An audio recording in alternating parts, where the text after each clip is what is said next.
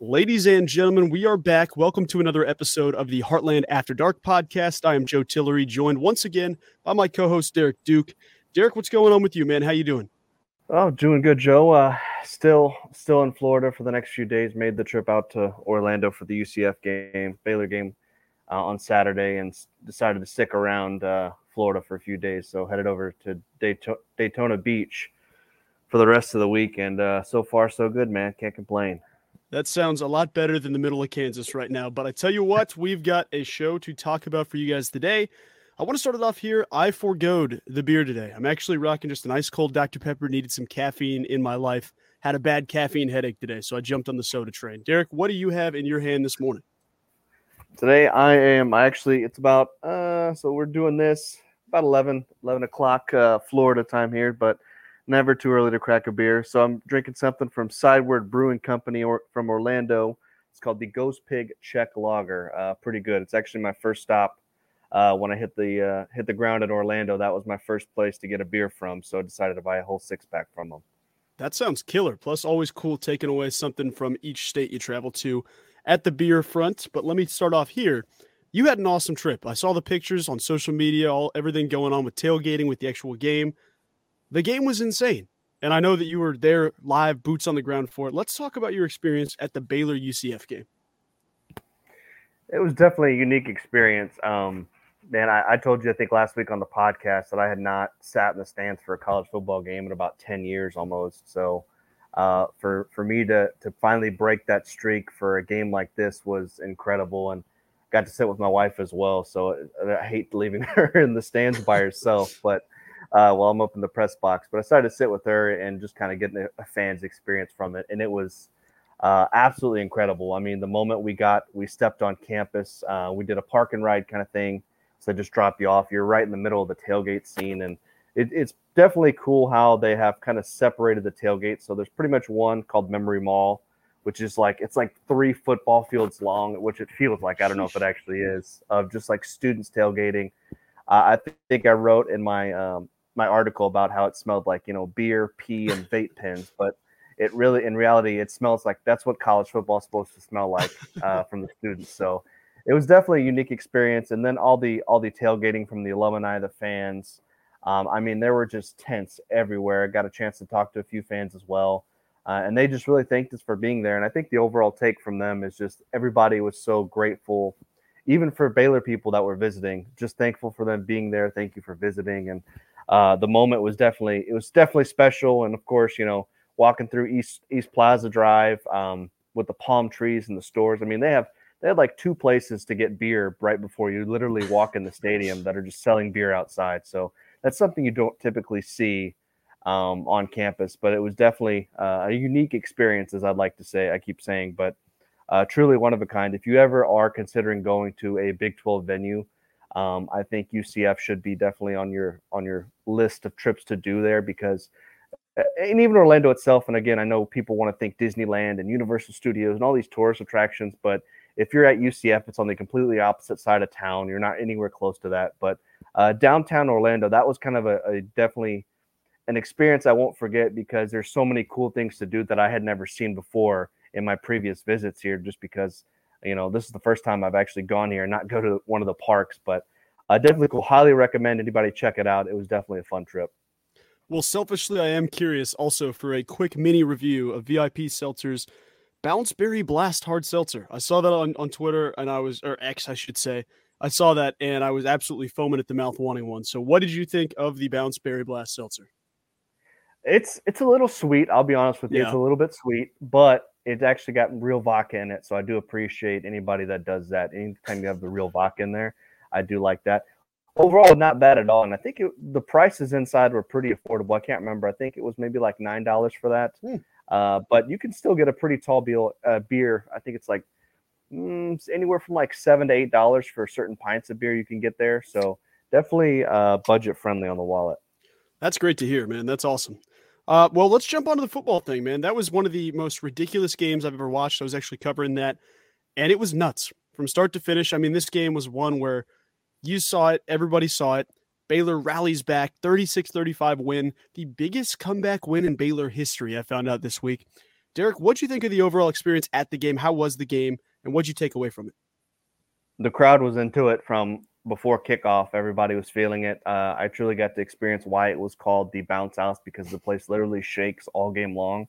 So uh, definitely, I've never That's been anywhere awesome. like that for sure because you can definitely feel it uh, from your from your feet down up to your head. But I think the game itself really just a tale of it's almost like two games in one just how crazy it happened i mean ucf was all over baylor for about almost three full quarters there i believe but it was i don't know I, it's hard to describe something because i don't think i can try to think of anything to compare it to but i don't think i can because i don't think i've ever seen anything like it i mean for ucf to be up 35 to 7 with about four minutes left in the third quarter and somehow lose that game i mean that's just it's inexcusable and it, it's really unexplainable. I mean, UCF from the moment, I mean, the first quarter kicked off, you know, Johnny Richardson had that long 79 yard touchdown run.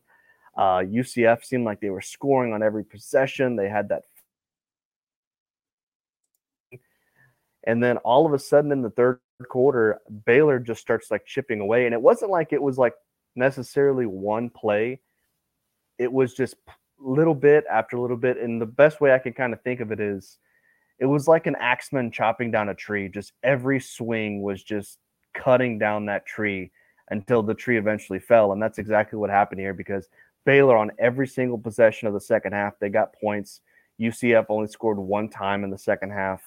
Um, I mean, Baylor scored 26 points in the fourth quarter and UCF scored zero. I mean, that I don't think I've ever seen a quarter go like that in my entire life, and maybe we never will.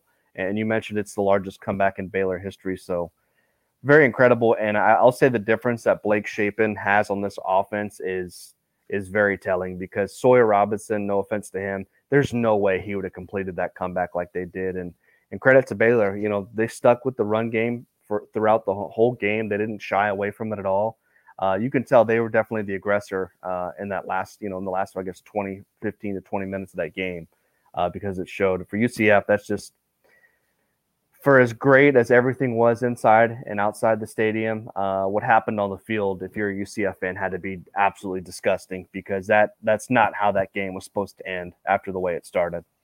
Yeah, I agree. I mean, that was just an absolute gut punch. Like touching on the UCF side, and I, I don't want to put the blame on any one specific person because it's not one person's fault. It's the whole collective. The team kind of takes a giant, you know, they take an exhale and they all just kind of relax. And then you allow Baylor to get momentum back.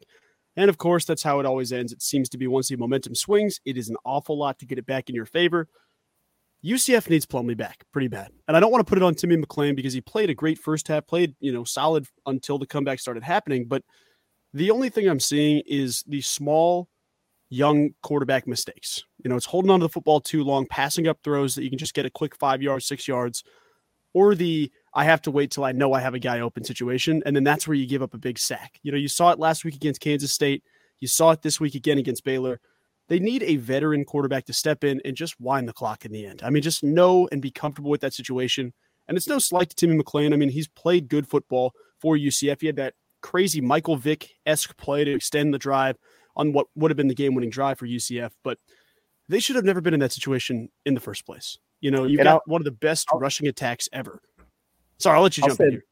No, I'll say this, Joe. That one you mentioned the the play, like you know, he was Michael Vick, and as credible that was. Right before that, um, the most of the complaints I heard just coming from the stands were on a particular third down play when UCF was trying to kind of put the game to bed and I believe it was like third and short, and they snapped the ball to I believe it was R.J. Harvey. They snapped mm-hmm. the ball to their running back instead of giving it to Timmy McClain uh, and letting him try to make a play. They snap it to their running back. It just goes bad, and then I think Caden Jenkins from Baylor picks it up and goes like 70 yards the other way for a touchdown. I mean, that right there was definitely the backbreaking moment yeah. of this game.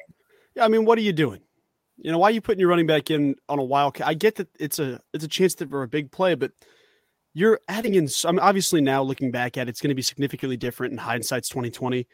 But you're adding in so much extra margin for error having a running back take the snap versus your starting quarterback or your backup quarterback. Excuse me. It doesn't really make sense decision wise. That was a bad situation. But then again, if RJ Harvey just catches the snap, he probably gets a yard or two and gets the first down. But you have an athletic quarterback in Timmy McClain that is capable of getting one or two yards scrambling, checking it down, whatever he needs to do that was kind of a questionable decision to see. I mean, they didn't ever really put out Baylor's fire. They kind of just kept throwing sticks on it and hoping that eventually somehow it would smolder out. That was kind of the takeaway. UCF has to win that game. I mean, if you're gonna if you're gonna compete in the Big 12, that's a game where you got to win. You know what I mean? You can't give up. I mean, any team really, it's inexcusable at that point. But this should hopefully be a learning lesson for the squad to never take your foot off the gas. I think that should be a good lesson going forward. And I'm interested to see how both teams respond. Moving on here to BYU Cincinnati. Now, this was a good game to watch. Derek, I know you were out, you know, at the UCF Baylor game. I don't know which games you had a ton of time to watch or not, but I figure you probably caught wind of some of the stuff going on with each game. What'd you think about the BYU Cincinnati game? Definitely an oddball uh, of games. Uh, Matthew Postins was out there, and I will say some of the photos that he shared uh, at LaVell Edwards Stadium were absolutely beautiful. He got luckily he got to see it before the snow came in because last year uh, I made a stop to Provo and it was just covered in snow, which was really cool to see. But I do like seeing the mountaintops from the stadium. That was pretty neat. This game was just really weird. Just I'm not really even sure what to say about this because if you look at everything, if you look at the stat sheet and every which way the game went, you, Cincinnati, excuse me, should have won the game. Um, because if you look at the, I believe there's a guy on uh, Twitter named Parker, Parker Fleming. He does this thing where he takes the statistics from each game and he goes, "Did we really get beat that bad?" Mm-hmm. And it separates the teams. I don't know if you've seen it before, Joe. You know, it goes from the low end to the high end of where these teams should have won. For instance, like Michigan uh, was the number one team this week. They put a beating down on Nebraska. That gap was huge.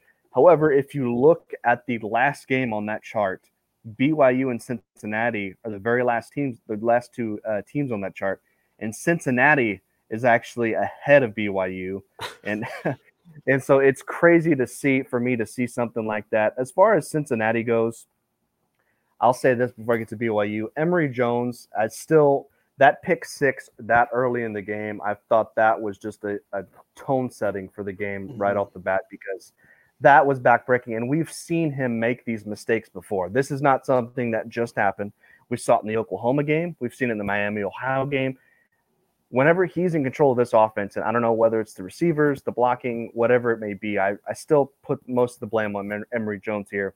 This offense struggles to score touchdowns, plain and simple. They cannot get out of their own way, it seems like. And especially when they're starting to drive and when they get in the red zone, for whatever reason, they can't convert, and they haven't been good at all this season. I believe their touchdown in the game was like in the second quarter, whatever it may have been.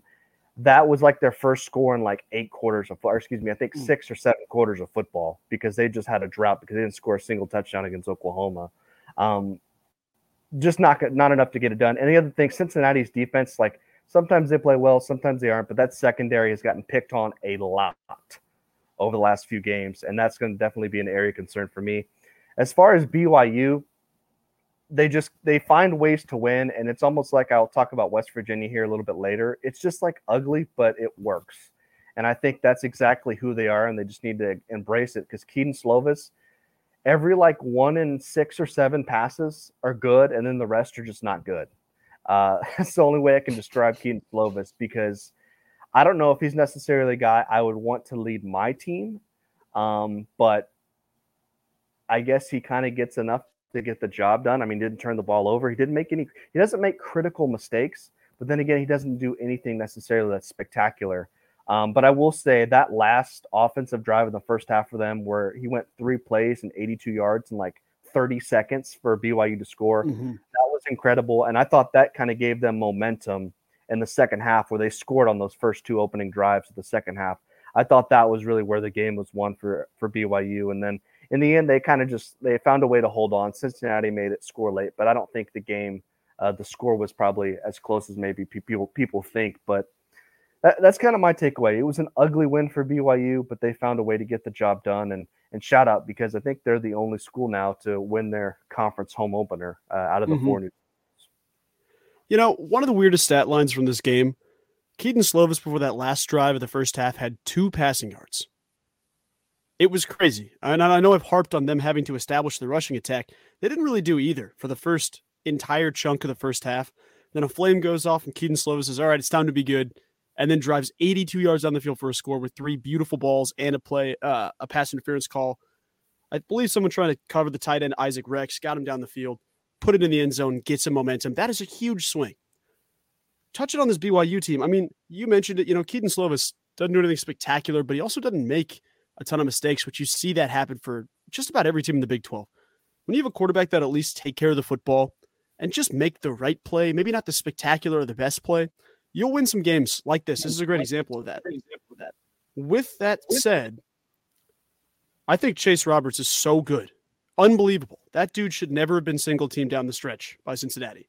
I mean, you get the score, you get the game within one score two, three times down the stretch. And even though Cincinnati's not doing anything offensively, the defense played okay ish. It just came down to the stop. Uh, there's a couple of big plays from LJ Martin, but Chase Roberts was the guy. I mean, that was the guy you had to shadow in this game. But something about this BYU team, like it's gross, but it works. Like they're they're gritty, they stay to it, they, they're just tough, and they swarm the football. I really like what they have going on defense. But that being said, still give up seven or 27 points to Cincinnati, which you know you mentioned it. Their offense doesn't score touchdowns. You know, the commentator in this game mentioned he's like, you know, you almost want them to be trying to score from the 21 yard line instead of inside the red zone. They'll have 10 times a better chance from scoring from outside of the red zone than they do inside the red zone for whatever reason. it's crazy to watch. And Emory Jones, I know he's going to get the majority of the blame for this. I don't know who else you can really put it on. It just didn't look great for Cincinnati. It's not going to get much easier either. You know, if you're struggling at this point, obviously there's time down the stretch that you can improve, but I didn't love what I saw from Cincinnati. And even though I didn't necessarily love what I saw from BYU, there's something compelling about this BYU team that I at least enjoy to watch. And it seemed like the fan environment was great for both sides. I mean, it felt like a packed out stadium, and it was had to be really cool experience for Matthew being there. But let's move on here to the next game we have on the schedule. And this is another interesting one here. Somehow, some way, the West Virginia Mountaineers keep finding ways to get it done.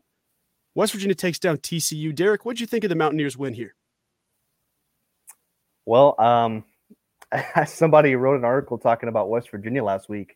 I was wondering if it was time to to trust the climb for Neal Brown, and I think after this game, that was a this is another state statement win for Neal Brown, and he's put together about three of these in a row. Now beating Pitt, West, or excuse me, Pitt. Um, trying to think, Pittsburgh, Texas, Texas Tech, Texas Tech, excuse me, and then now TCU, where which by the way they were a double digit underdog. I think the line was set set at like thirteen TCU was mm-hmm. favored by like 13 points in this game, and the fact that West Virginia just beats them outright is pretty incredible. Um, again, I've said it before, and I'll say it again: West Virginia finds a way to win ugly football games, and this is this is to a T who they have been so far this season. Uh, they used clock management. They held the ball for almost 34 minutes of this football game, rushed for 200 yards. Garrett Green was back, but if you really look at it overall, he didn't have to do much. He ran the football pretty well, but he didn't have to do a whole lot with his arm, and West Virginia relied on their great defense. And in the end, it was almost like they were waiting for TCU to make this mistake, make the mistakes that they did. And to their credit, TCU did towards the end of the game, and West Virginia got away here. But I've got, to, I'm really impressed with the job Neal Brown's done, and I've, I've said it many times too, that they were picked dead last in the Big 12 um, in the preseason at media days. I can remember talking to Neal Brown saying that his team had a chip on their shoulder and they were pissed off and and they're playing like a pissed off football team, uh, quite frankly, because they're physical at the line of scrimmage. They have a veteran offensive line. They run the football very well. They like to control the game.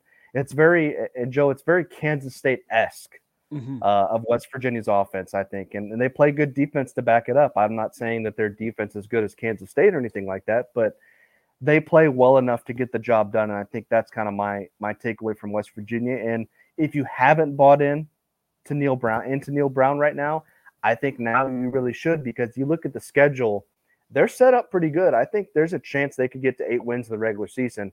And before the year started, I think if you would have said that, people would have called you crazy because that just wasn't going to happen. But credit to West Virginia.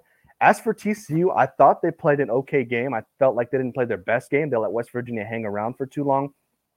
Chandler Morris, I thought's fantastic, and I think he's becoming one of the most underrated Big 12 quarterbacks that really nobody's talking about, and they should be talking about. But I think Chandler Morris is an excellent Big 12 quarterback. The thing for me for TCU that bothered me the most was TCU had a chance to tie the game late in the fourth quarter. Uh, they were down by three points and it was a close. I believe they were on like the 30 yard line of West Virginia, and they were so close to converting a third down. It ended up being like fourth and short, and Sonny Dykes leaves his offense out on the field for like 10 to 15 seconds. And by the time 12 second, the 12 second mark hit, he rushes his offense off the field and then rushes the field goal unit on with Griffin Kell try to kick a, I forgot how long the field goal was. It ended up getting blocked because they just rushed the entire thing. And Sonny Dykes had three timeouts in his back pocket and refused to use one there. I don't understand why he kept that. He could have easily just used one, kicked the field goal, and just took his time there. And instead, it was rushed and ended up getting blocked. And then towards the end of the game, on TCU had a, fi- a final chance to tie the game up or even potentially win the game.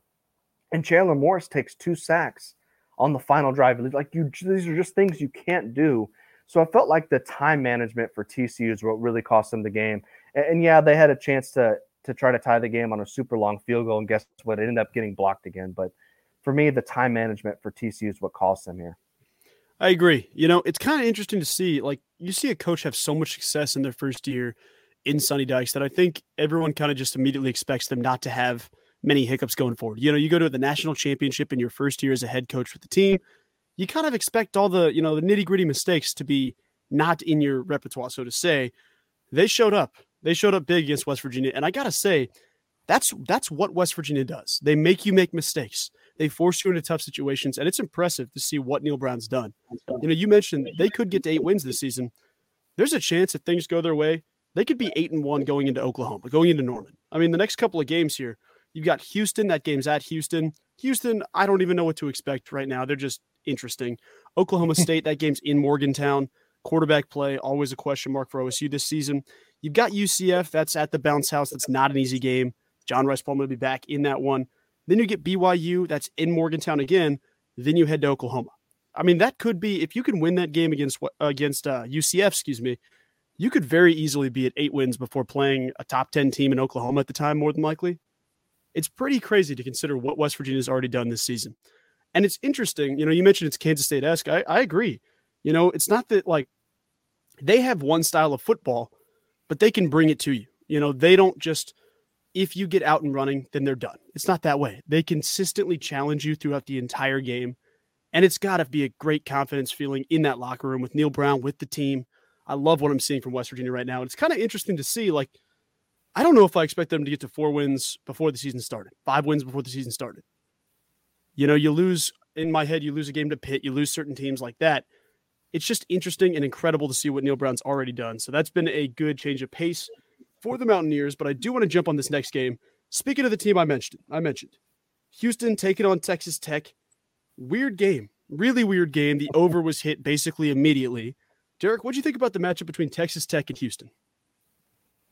Yeah, you described it perfectly. You said Houston was an interesting team, and they certainly uh, are, but for all the all the wrong reasons, Joe. Um, mm-hmm if I would have told you before this game that Donovan Smith would have threw for 336 yards, four touchdowns, and zero interceptions, you would have said Houston won this game, correct? Mm-hmm. 100%. And they end up losing by 20 by three touchdowns. Um, it's it's it's mind-boggling. I mean, you look at some of the stat lines of these games, and it's like, how in the world did the game go like this? But the difference for me here was the two special team score scores by West or excuse me by Texas Tech.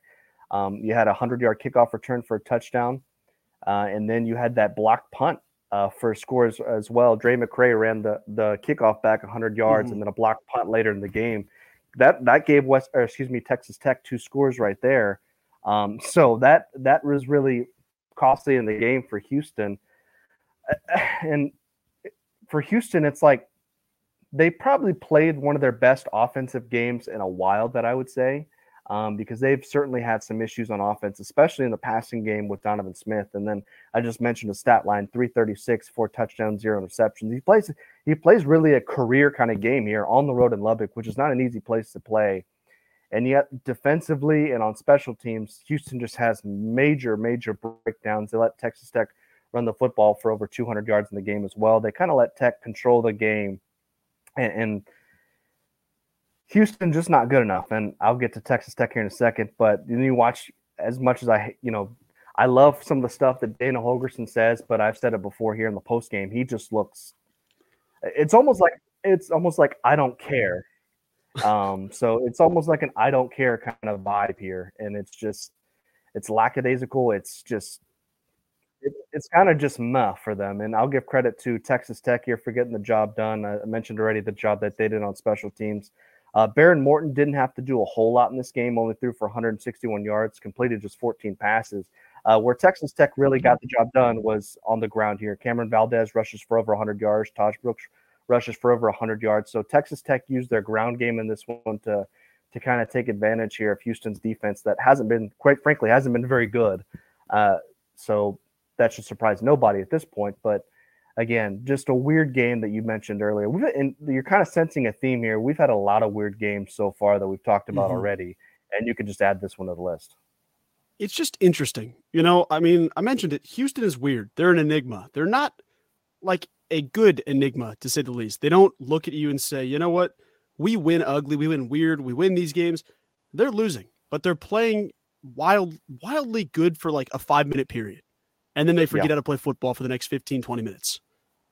And that cannot happen. You know, you, you mentioned it. Donovan Smith looked like Tom Brady in this game and they lose by three touchdowns. That's crazy. and let me tell you this, you know, we've mentioned it, we've kind of both harped on Dana Holgorsen for this. The job isn't going to get any easier at all. Let me read you the next six games, seven games of their schedule and tell you how bad this looks. You've got West Virginia. They're playing their best football right now. They've got a, an off week this week. Then they touch on West Virginia next week after. Then they take on number three Texas then Kansas State in Manhattan, Baylor and Waco. You've got Cincinnati. That game's at home in Houston. That's a good game to look at. Back to back, you've got OSU coming in the next week. You got a two week stretch there, and then you head to UCF in Orlando. The only games those are relatively winnable are Cincinnati and Oklahoma State, assuming that Baylor doesn't revert to its first half self against UCF. That game's in Waco as well. The job is not going to get easier. So you tell me you've got three teams in the next three weeks with one loss on their record collectively, two losses collectively with Kansas State and West Virginia. This is not going to get any easier. I don't know what, like, the experiment doesn't make much sense going forward. And I'm not saying to fire Dana Holgorsen immediately or anything, but it's just like, what positive is there in the same style of football where you keep getting your face kicked in? That's kind of what I'm seeing from Houston right now. And it just doesn't, it doesn't make sense. You know, it's kind of insanity in my mind. Uh, will they get better? Potentially. I just don't know how that would happen. That's just not something I see on my bingo card. I got to ask but, you something, Joe. Here, yeah, um, yeah. between Houston, you we mentioned Houston being weird, BYU and Cincinnati. I feel like somehow those three teams are kind of like interconnected with one another because neither, not a single one of them necessarily plays great games. Like they have stretches and moments mm-hmm. of games, but yet BYU is the only one out of those other two, three teams that seem to have gotten the job done in the win column because for whatever reason BYU finds the way to win and it's like Houston and Cincinnati find ways to lose. That's a that's incredible. That is a great point. That is exactly what it is. And you know, you even see it like in the games they lose. Houston in the first half looked like a gauntlet against Texas Tech. Donovan Smith looked like a, you know, a Heisman caliber quarterback. Even in the Cincinnati Oklahoma game a couple weeks ago, there was a moment where Cincinnati was rivaling Dillon Gabriel, rivaling Oklahoma in that game early, and then they make a mistake and then they forget to play football. It's just mm-hmm. a weird vibe. You know, BYU, same thing. Weird vibe, but they're winning games. That's the difference. They've got to find ways to win. And you mentioned it, the perfect way to say it Houston, Cincinnati, find ways to lose. And that is not a narrative you want about your team. But let me jump to Texas Tech. They finally ran the football, and that is a great sign. And yeah, I mean, Houston's defense is not great but you didn't need a ton out of Behren Morton in this. Obviously, you know, the game had 70 points scored between it, whatever the exact math is. Didn't need a ton from anybody but your running backs, your defense, and special teams. And if that's a recipe you can continue going forward where you're getting help on all three phases, that's going to be, you know, that's if that's sustainable, you'll win games that way. However, I don't think that every team Texas Tech is going to play is going to have a Houston style defense where it's just, I don't even know how to describe Houston's defense. It's not good. But um, I don't know. I think Texas Tech has something going, at least some belief for a little bit. It's just a question of how long that's sustainable. Liked what I saw, but I don't think that there's a massive takeaway from that, other than the fact that Zach Kittley decided to run the ball, and it boded well. It boded well for them. So we'll see if that continues going forward. Touching on another game, this one a bit of a blowout. Obviously, some some interesting situations on the injury card here before this game. Kansas taking on Texas, a, a top 25 matchup in the AP poll. Derek, what did you get from this game? Much like UCF and Baylor, this was a tale of two halves. I mean, the fact that Jalon Daniels didn't play in this game for Kansas was a big deal. Uh, I thought this game probably could have been a little bit worse from from Kansas standpoint, but somehow they were able to hang in there for for two quarters. It was only a 13-7 game at halftime. Uh, Jason Bean though did not look very good. Uh, he he was okay, I guess at times, but nine for 21, 136 yards, not going to get the job done. Uh, Kansas ran the ball okay as well. I mean, they kind of, like I said, they they hung in there for about two quarters. Uh, it was a good effort by Kansas, but until until Jalon Daniels comes back, I'm not really sure how seriously you can take this team uh, right now because they're just not. Without Jalon Daniels, it's like it's not old Kansas, but it's certainly not good, good enough to get the job done here. Mm-hmm. Um, so for me, that was big. I think my key takeaway here for Texas is going to be the second half, and it's going to be a theme that we've seen with some of the teams in college football, the Georgias, you know, the Michigans, or whoever it may be, that you're seeing them kind of be different teams in the second half. They get these slow starts, whether it was Wyoming or whoever it may be for Texas against Rice. They got a slow start in the first half. And then the second half, it's like, okay, now they're starting to kind of get the momentum and playing better. But for Texas, I want to see that for four quarters. I don't want to see that for a half. I want to see that for four quarters. Uh, luckily, against uh, Jalon Daniels, less uh, Kansas, they were able to get the job done. But for me, it was all about the rushing game. Jonathon Brooks, 218 yards on the ground, fantastic day. Quinn Ewers wasn't asked to do a whole lot, didn't do a whole lot for that matter. Uh, and that's kind of a theme you're starting to see for Texas. I mentioned already the second half performances. You're starting to see the ground game for Texas get going. And as crazy as it sounds, and I did not have this on my uh, Big 12 bingo card coming of the year, but Jonathon Brooks now it, eh, for Texas is the leading rusher in the Big 12. Mm. He's got almost 600 yards already uh, on the ground. So he's due for a thousand yard season. And, and it's quite a surprise for me to see. And I'll say this about Texas, you know, and I've mentioned before, how physical they are on the defensive line, but that offensive line is getting getting the job done right now on the ground, and that's going to be key going into their game against Oklahoma next week. But Texas really looks like one of a top five team, and we've we've both talked about this before. Right now, I think there's a gap between Texas and the next best team in the Big Twelve. Yeah, I mean, I, I agree. You know, they're on pat. Uh, you know, if they can continue this pace, they should very seriously get a look at the college football playoff. I mean, that's where they're headed right now at this trajectory. But I also did want to mention this before we move on. Last week, I did take Kansas to win this game. That was vetoed the second Jalon Daniels wasn't on that field. I want to preface that now, so don't quote me on that if you heard that. But um, yeah, I mean, it was a game where Texas let them hang around. I mean, you saw Quinn Ewers throw his first interception in 300 or something pass attempts, whatever the actual stat was. You know, in a close situation down the stretch, you know, closing out the first half, there's 30 seconds left, you're in field goal range, and you throw a pick where you just missed the linebacker completely. That is not a play that most top five quarterbacks can make and get away with. This Texas team, you can. That defense is good enough. However, Kansas wasn't the perfect matchup for Texas, but there's going to be teams on their schedule that if you have that slow of a first half, they're going to make you pay for it. You know, Kansas State's a great example. A solid O line, dynamic rushing attack with DJ Giddens. That's a team that can make you pay for it. There's teams in the league that can really match that. And I don't want to say that that's going to be a recipe for a win or anything, but each player on Kansas's roster this week was averaging more than five and a half yards a carry. And you know, the issue is when you're down 40 to 14, obviously in the end, the second half, you're not really able to run the football like you did in the first half. But there was a play in the first half I saw, and it was fourth and one. It's all over Twitter. Everybody talked about it. Fourth and one, you've got Jason Bean at quarterback, an athletic rusher. You put him in the shotgun and you run a read option where Daniel Hishaw clenches the football, they have a fumble. They turn it over to give it back to Texas. It was a one score game at that time. Kansas's defense held Texas to three on two or three multiple different occasions, as well as getting off the field with the interception to go in with a six point uh, deficit at half. That feels like a win of a first half. Texas is going to be tested each week, and the mark of a great team is if you can handle that, handle that test, handle the waters. That's what I'd say because there's going to be teams that are going to rock the boat a little bit against Texas. If they can continue finding ways to win, that's what's going to get them there. I know that's not the hottest take of all time, but I was interested. The first half felt like a game, and the second half did not feel like a game whatsoever. So that was my takeaway from that.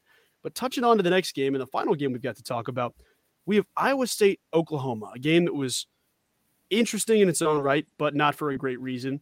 You know, you had Oklahoma looking to get another massive win, uh, maybe not massive, but against one of the best defenses of the Big 12.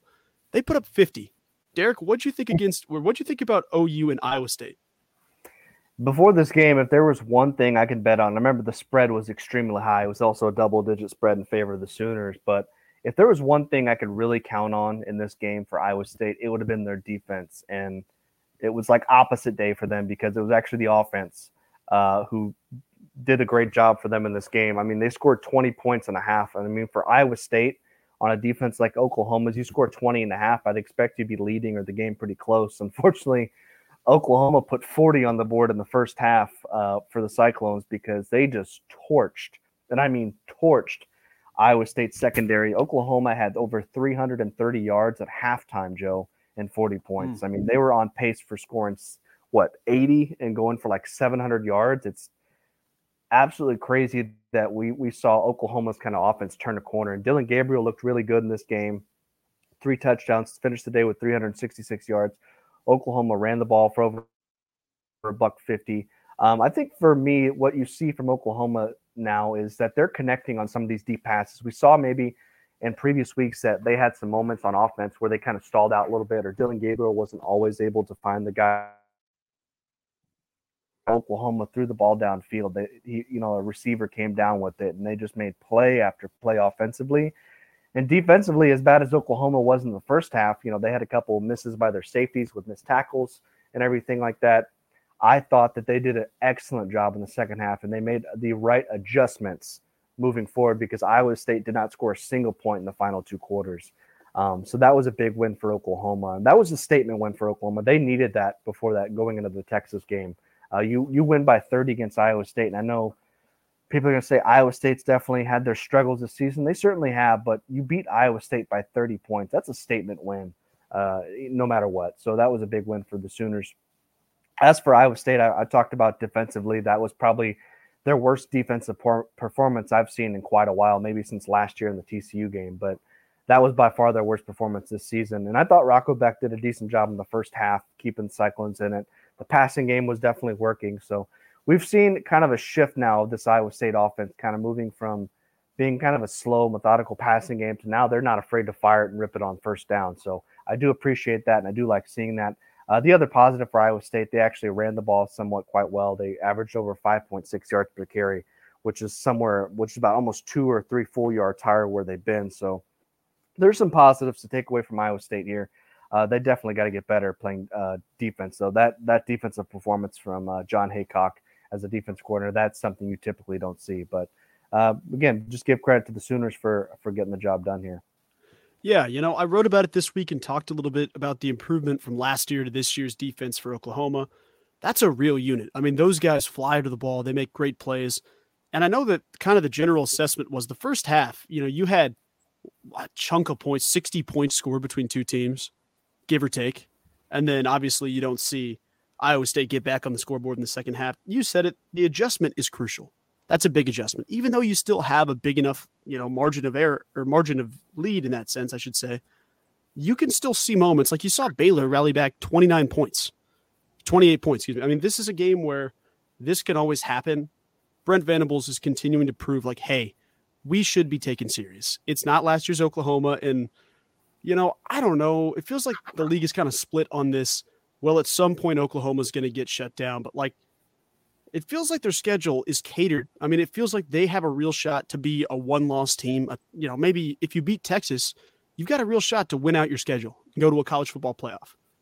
I know that Texas is viewed, you know, not even leaps and bounds better than Oklahoma per se, but the Red River River rivalry is doing everything it can to be the Big 12 championship. And obviously, one of those teams is going to take a loss this week, but Oklahoma, Texas continue to prove why where they're at matters this season. Iowa State, I mean, I don't know if I expected them to win this game. Obviously, we both expected them to cover. That defense is tough, it's physical, but you get 40 points put up on you in the first half. Dillon Gabriel looks incredible.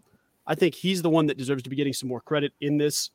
Obviously, Oklahoma's a good squad. They've got good coordinators, they've got good things figured out, at least calling plays. But like the thing that just continually blows my mind is that if you look through, and I don't know if I can speak for you in this sense, but Oklahoma fans, this like the first half, it's obviously it's a fire the offensive coordinator and it's a bench Dillon Gabriel. For some reason, I've seen that that narrative three or four times already this season, and maybe it's just the you know the up and downness of the fan base, but it continues to baffle me when you have a quarterback go for closer to 400 yards and 300 yards, three scores, lead his team to a 30 point win, and people are still like, well, you know, he's not he's not great. It's like, dude, I'd, I'd pay a lot of money to have that guy leading my team if that's the case. But it was a good win. I mean, Oklahoma is going to prove that they're a top 10 team here over the next couple of weeks. Obviously, you got a big matchup with Texas, but you said the momentum is the biggest thing. I agree.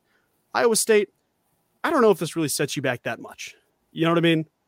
And it's not to say that their coaching staff's like, well, guys, we're not winning this one, but nobody is thinking Iowa State is pulling this off. You know, they, they'd have to play an absolute perfect game and they still wouldn't completely have it sealed. You know what I mean? Yeah. I think that there's good things on offense. You take that away, that's a good thing to move forward. There's some good things on defense. Obviously, there's some things to batten down, but this was a fine game for Iowa State. You lose by 30 in the end. It's not really a true reflection of the score, I don't think, until Iowa State, you know, didn't have anything go in the second half. But I don't know. I mean, Iowa State going forward, they still are a significantly better team than I anticipated this year, and I think most people did. Matt Campbell getting a lot of hot seat conversation. Derek, I don't know if you saw, but there's a lot of stuff going around with Matt Campbell this week. The dude should not be on the hot seat. I mean, this is just a tough situation, but he's also still like the best coach in Iowa State history. The guy knows what he's doing. He's going to get these guys back on track in a year or two. It's just a down year. That's just what it is. But everybody needs to pump the brakes on that. I keep seeing these hot seat conversations and fans yelling at Matt Campbell, Campbell yelling back. It does feel, and I'll ask you this it does feel like there's some added pressure, maybe internally with Matt Campbell, because he continues to respond to people going after him about the hot seat. you know, two weeks in a row, we've seen a big outburst from him. Derek, what do you think about that, about the whole hot seat thing going on with Matt Campbell? Yeah, I'm not gonna lie to you. It was kind of funny seeing other fan bases now pick up on that, and then the uh, Oklahoma fans shouting it uh, at him after the game. But you know, I, I personally, I think Campbell should try to just let it walk. But you know, Campbell, Coach uh, Matt Campbell, he's a man of, he's a passionate coach, man. He he gets mm-hmm. he's fired up. He's not afraid to yell at the referees. If you've seen, as we've all seen before. Um, so it, it's just who he is, and maybe that what that's what makes him the competitor he is. But I don't care for him firing back necessarily. But again, mm-hmm. I, I'm not in that position to really say because somebody was calling for my job, I might feel very same the very similar way as he does too. So it's it's hard to kind of put yourself in those shoes, but uh, by no means I agree with you. There, there's no reason Matt Campbell should be on the hot seat again. You know, after what they lost with Brock Purdy uh, in 2022, they lost so much production, and then you had the whole gambling investigation where you lose the Hunter Dekkers and a few other key pieces. I think you just need to give him a little bit of time and space here. Yeah, I agree for sure. But let's jump on to this. Overall thoughts on the weekend. Do you have any overarching recap for the league in this one? I think we've used this word a few times in this episode here that we haven't probably in, in previous podcasts, but weird. Just a weird, weird mm-hmm. weekend overall. I mean, just thinking about all these games, you know, starting off with BYU Cincinnati, that game was weird. UCF Baylor to come back for the ages. West Virginia TCU was ugly. Um, Houston Texas Tech, two special teams touchdowns. Uh, outside, and then you know the first half of Kansas Texas, really close game, even without Jalon Daniels. Maybe the only game that wasn't weird, I guess, was Oklahoma and Iowa State, but mm-hmm. a very odd weekend. Um, but it was definitely entertaining as hell. I'll say that from a fan's perspective, it was definitely fun to watch all all the madness happen. And I think moving forward in this new Big 12 and as the conference continues to grow next season with the four more new schools, you know, I think you're going to see kind of this what I would call like a March uh, March Madness style. It's going to be mm-hmm. in the mm-hmm. fall now because you're going to see it during football season. It truly the Big 12's madness. I mean, each and every week, I think you're going to see craziness happen, and this is just part of the fun. I guess this is something we just better get used to from here on out. March Madness is a great point. I mean, this is you know this is October Madness starting now. It feels like uh, I think you know what I kept thinking back to is there's about three or four teams in the league that I know what they are. Everybody else, I have no clue. You know, it is so unpredictable right now, and that's the thing that you know you really love to see that. You know, it's kind of stinky when you have, all right, these two are going to play. Everybody else is horrible. You know, when there's that period, like nobody knows what West Virginia can go and do. Nobody knows what a Kansas State can go and do. And then conversely, you know, you see teams at the bottom where it's like Cincinnati has no life right now. They could flip that narrative. There's just so many different things going on in the league that are just, it's going to be a week to week thing and everything's going to change each week. So, a good week of football overall, and it was always exciting to see. But let's talk about some opening lines heading into the next week. I'll list them here and then I'll jump to you. So, we've got five games on the schedule. some off weeks for some much deserving teams. We've got Kansas State with the biggest line of the weekend, favored by nine points in Stillwater, playing Oklahoma State. You've got UCF plus five at Kansas, Oklahoma plus five at Texas, TCU favored by six at Iowa State names, Texas Tech plus two at Baylor. Those are our five matchups. Derek, I want to start by talking about some game picks. If we want to go game at a time in this, and I'll give you the floor, I'll give you the first one. Kansas State minus nine at OSU. What do you think about that game? I like the Wildcats in that one. Um, I am not, as you know, I am not high on Oklahoma State. In fact, I saw another stat today that you know Oklahoma State wasn't even playing this past week, and yet I saw a stat that they had the highest missed rate tackle in all of college football. They were like at twenty percent, I believe it was. So oh it's like the more gosh. things, the more and more I find out about Oklahoma State, the more I don't like this team. Um, I'm assuming they're going to stick with Alan Bowman again this week. Um, I just I don't trust Oklahoma State. I know they're at home playing Kansas State. I like Kansas State to go out there and and I'm going to say they win by at least 10. So I'm going to take Kansas State to cover that one for sure, the minus nine. Yeah, I, I, think that's the right answer. I don't think that, like, there's just no justification to choose OSU right now. When the best thing you have going for you is, well, it's a home game. I don't know if I can ride with OSU in that case. You know what I mean? I think Kansas State, obviously, both teams had a buy, or an off week this past week. K State needed that. You know, get Will Howard back to cl- as close as he can be to full health. Get your offensive line healthy. I think K State handles business. It's a game that, you know, there's going to be some extra energy. K State beat them 48 0 last last year in Manhattan. Gundy's not going to be, you know, he'll use every bit of that motivation, but I just don't think they're a good enough team to beat the defending champs. Give me K State minus nine as well. I'll move to the next game, which if I thought about this better, I would have made you go first on this one because I have no idea which way to go. UCF plus five at Kansas. I'm not sure. I think that John Rhys Plumlee is getting back in this game. Do you have any information on that? I, I haven't heard anything. He was, I will say, he was on the on in the pregame warming up against Baylor, um, mm-hmm. but obviously he didn't play. But I don't know how healthy he is. That's the other thing too, because well, yeah, it's great. He's out there throwing some passes in the pregame warmups. Just don't know how healthy he is uh, in that yeah. game. But I I think that I'll go with this. Both teams are going to be incredibly pissed off. That is not a secret. Kansas loses in blowout fashion. I guess now that I think about it, we don't know who's going to be either quarterback in this game. I don't know if Jalon Daniels' nope. injury is going to sustain past one week. I would assume so, but don't quote me on that. I'll take UCF and I'll take the points in Lawrence to get the job done. I'll say this: if Daniels plays and Plumlee doesn't, I'm going to take Kansas covering mm-hmm. that spread. If both quarterbacks are healthy, um, then I would probably take UCF to cover. Uh, to me, so I kind of have an asterisk, I guess, by that game. but to me, it's definitely going to. It's hard to predict a game when neither starting quarterback, when both of their statuses are up in the air right now, this early in the week. But as the week goes on, I guess if if Daniels is playing, I'd take Kansas, and if Plumlee's not, I'd still take Kansas. But if Plumlee's playing and, and Daniels is healthy, I'd probably take UCF to cover. But as of right now, if I had to guess, I would say that Daniels is probably going to play next week, and that Plumlee is probably still a week out, maybe. Um, so I'm going to take Kansas in that one. Okay, well, we will have to monitor that one for sure. Oklahoma plus five at Texas. Derek, the floor is yours. Whew. Oklahoma played. They've played some fantastic defense so far this year. Uh, offensively, they're getting better. They looked really good against a solid Iowa State defense. They absolutely torched Iowa State. I'm just not sure if Oklahoma is going to be prepared for what Texas brings to the table up front on the line of strip on the line of scrimmage. And they've definitely, I can say without a doubt, we both can agree on this. They have not played a team like Texas, whereas Texas played a team like Alabama on the road and beat them by double digits. Um, the thing about Texas, I will say that concerns me is that Quinn Ewers definitely has not been playing his best football as of late, and I don't know if he's going to turn that around. Uh, Texas, the run game for them has been obviously working.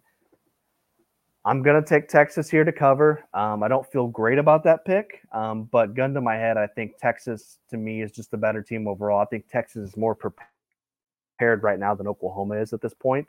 I think they've definitely been the more battle tested team uh, so far throughout the year. And that's no knock on Oklahoma because I think Oklahoma is definitely an improved team from last season. Defensively, they're playing a lot better, and offensively, they, I think they're figuring, starting to figure things out a little bit more. But Uh, I'm going to go with the Longhorns here, and I can't believe I'm saying that. Uh, it sounds kind of crazy for them to cover that spread, but I think I'm going to go go with Texas here. I'm going to flip you for the sake of flipping you, and I'm going to go Oklahoma plus five. I think that defense for Oklahoma is a really good unit. And even though, I mean, Texas has played Alabama, like, I don't want to say that and try to slight Alabama by any means, but I think that with Quinn Ewers not playing the football that he can, you know, we know he can be that dark horse Heisman, not even a dark horse, he can be a Heisman caliber quarterback, you know, in certain scenarios. I don't think Brent Venables is going to make life very easy on him. I'll take Oklahoma plus five on the road. Also, I don't feel great about that but that is where I'm going to rest for now. TCU minus six at Iowa State. This line just sucks. I have no idea. This is like one of those where it's Iowa State coming off a loss, TCU coming off a loss, games in Ames, which is always a big thing. But I think I'm going to go with TCU minus six, even though I'm not feeling great about it because I feel like the TCU is due for a bounce back game. They've kind of had just an unpredictable season so far. I'll take the Horned Frogs minus six to cover on the road. Well, I am going opposite of you. I am going with Iowa State to cover here. Mm. I think you're going to see a pissed off Iowa State defense, uh, Jon Heacock led defense after what happened in Norman last week. I think Iowa State's going to come prepared. I think they're going to play excellent defense. Uh, TCU, I'm not sure I trust them 100%. I did say that Chandler Morris was probably one of the most underrated quarterbacks in the Big 12, and that he is. But playing in Ames, it's going to be a, a, hostile environment, as we all know. I think Iowa State is going to cover this one, and I think the offensive well for Iowa State is going to play a little bit better than what they did last week against Oklahoma. Uh, and so I'm I'm going to go with the clones here. I'm going to take them at home. Okay, I like that pick. I mean, I, I'm going to roll with TCU just because. But moving on to the last game of the weekend, Texas Tech plus two at Baylor. Derek, where are you going on this one? I might be going with another shocker here, but I'm going to take Baylor to outright win this game. Um, I think after last week's epic comeback against UCF, I think now Baylor finally maybe has some momentum on their side. I'm gonna I'm taking a gamble. That's a big gamble here, uh, with, especially with a team like Baylor because you don't know which team's going to show up for them. They have great moments and bad moments, but now that Blake Shapen's back, I feel a lot better about this Baylor team compared to when Sawyer Robertson was at quarterback. So I think I'm going to take Baylor here, and being at home and well as well in Waco, uh, it's going to be definitely a close game. But I think I'm going to take Baylor here. The other thing for Texas Tech, I'm not so sure about their offense. They were able to score a couple t- uh, special teams touchdowns last week against uh, Houston that really kind of sealed the deal for them. I don't think they're going to get those against Baylor. I think Baylor is going to win this game outright. I don't hate that pick. You know, this game is kind of the line that I look at with the biggest question mark, I would say. But that being said, I do feel pretty good about Texas Tech in this game. I'll take Texas Tech plus two. You know, I, I kind of almost see this game as a pick'em game. I think the plus two is just added for the the Waco element. I mean, you're on the road; it's a tougher environment. Plus, obviously, quarterback injuries. I think I'm going to go with Texas Tech in the event that they run the football. You know, I'm not just going to put a caveat and say that I don't take this bet if they don't run the football, but that's how you're going to beat Baylor. I mean, Baylor didn't look great against UCF's rushing attack until they absolutely had to have stops. I think Texas Tech should be able to run the football, which could set up some things down the field. I'll take Texas Tech plus two, and I'm cautiously optimistic because when you come back, you know, 58 points, not actually, you know, but when you come back a ton of points, that's going to give all the confidence in the world for to Blake Shapen, who is a guy that needs that. You know what I mean? Like nobody's been yeah hundred percent sold on Blake Shapen and hundred percent in. He's got more confidence that I don't know if he it, than I think he's had in the last couple of years. Like the guy is, uh, he's there. You know, he's arrived, and I think that this could be what you see going forward. So that's the only caveat to that. But Derek, I will ask you this, and I'll give you the first pick. What would be your lock from this list? Sticking with Baylor. I, I think they're going to win outright, man. I, I'm sticking with the Baylor Bears, and I know that's a that's a weird team to I guess put all your eggs in one basket in. But when I'm looking at these spreads, uh, I maybe could have went with Iowa State, but I feel like I don't know. I just feel good about Baylor this week. I think they're going to win at home. I think they're going to beat uh, Texas Tech at home. Well, I thought that you would for sure take Kansas State minus nine. So because you didn't, I'm going to take K State minus nine. Oklahoma State is not that team. You know, their defense isn't good. Their offense isn't good. Special teams aren't great. I don't think they beat Kansas State, or excuse me, they get close to Kansas State in this game. I'll take the Wildcats as my lock of the week.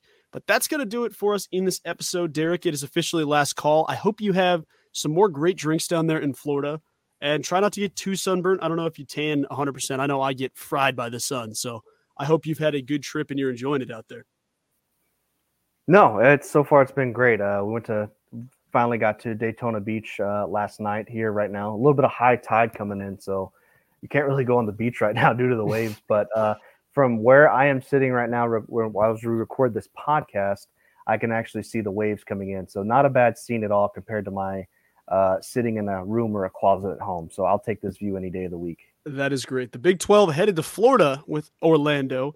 Derek, you're officially in Big 12 country out there. We appreciate everybody listening to the Heartland After Dark podcast. A quick reminder if you enjoy the show, if you like the show, go ahead and consider leaving a, a rating on the show.